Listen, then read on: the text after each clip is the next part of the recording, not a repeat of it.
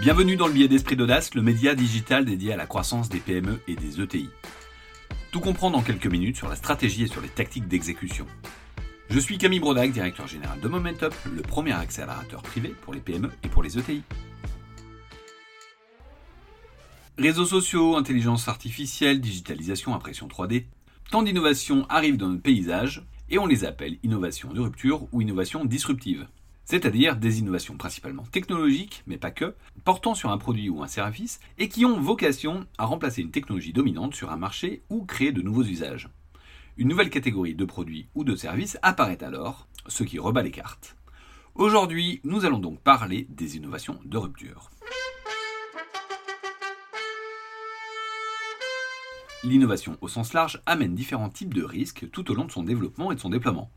Parmi ceux-ci, le type d'innovation peut induire différents cas de figure à prendre en considération avant tout développement et lancement d'offres ou de produits. Nous pouvons ainsi distinguer quatre cas de figure sur une matrice croisant le degré d'innovation technologique et le degré de changement dans l'usage par les utilisateurs. Lorsqu'on a un faible degré d'innovation technologique et un faible degré de changement d'usage, une innovation incrémentale pour laquelle le risque est sommes-nous les premiers? Lorsqu'on a un faible degré d'innovation technologique et un fort degré de changement d'usage, une rupture de marché pour laquelle une question se pose, le marché va-t-il payer pour ça? Lorsqu'on a un fort degré d'innovation technologique, un faible degré de changement d'usage, une rupture technologique pour laquelle la faisabilité est en question. La question à se poser est par rapport à cette rupture technologique et de la faisabilité. Enfin, lorsqu'il y a un fort degré d'innovation technologique et un fort degré de changement d'usage, on a des innovations radicales et ici on peut se demander si le marché va simplement comprendre. Le consommateur, face aux nouveaux produits issus d'une innovation de rupture, ne sait pas vraiment comment l'appréhender. Il va donc chercher à rattacher ce nouveau produit à des catégories qu'il connaît, composées d'attributs que l'on appelle attributs centraux, qui représentent des valeurs indissociables du produit. Par exemple, l'alcool est un attribut du vin. L'innovation va venir modifier ces attributs centraux et ainsi faire émerger une perception de risque chez le consommateur. En effet, une innovation, de par son caractère nouveau, va constituer un risque pour le consommateur par rapport à un produit qu'il connaît déjà. Il existe six différents types de risques. Un risque fonctionnel, c'est-à-dire les attributs ne correspondent pas aux attentes. Risque physique, on a un danger pour la santé ou pour l'environnement. Un risque financier, prix d'achat, frais de remplacement.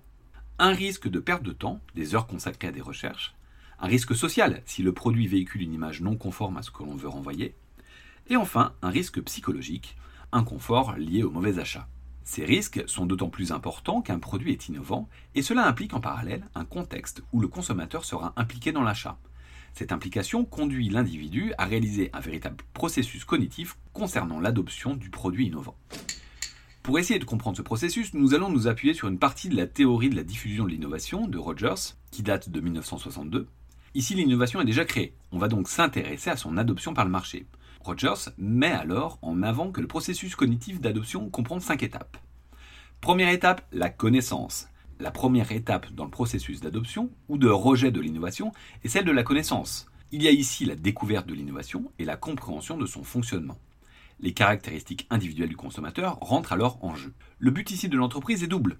Exploiter les motivations individuelles du consommateur, celles correspondant aux besoins que les individus cherchent à combler avec l'achat de ce produit, et améliorer les conditions de l'expérience de consommation pour réduire les freins.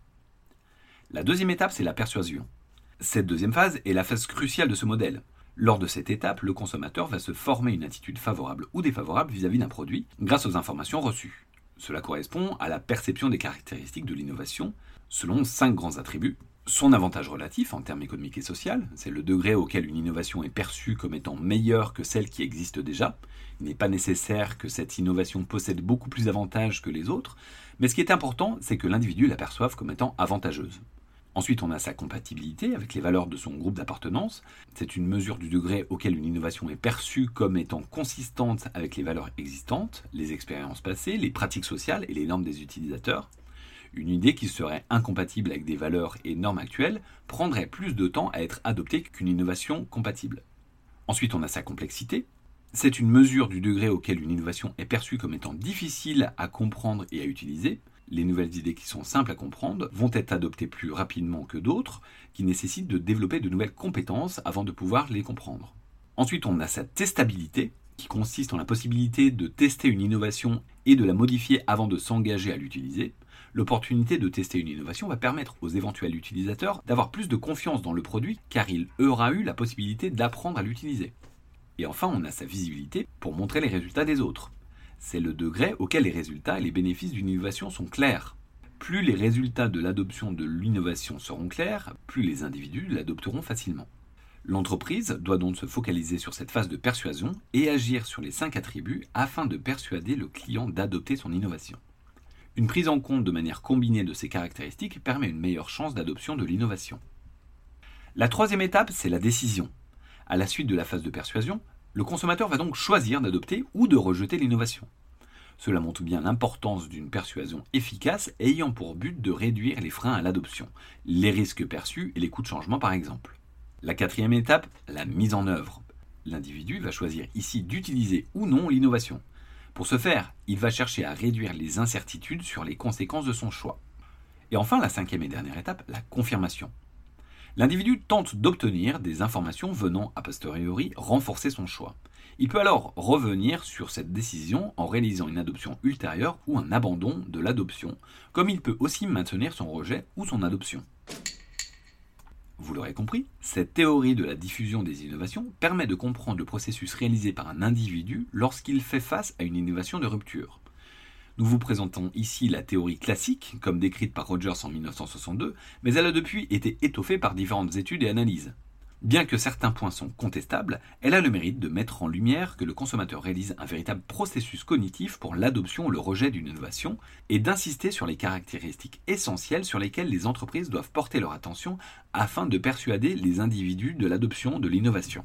On a évoqué ce sujet notamment lorsqu'on a parlé de la stratégie Océan Bleu auquel on a consacré un billet il y a quelques semaines. Donc on vous invite à l'écouter.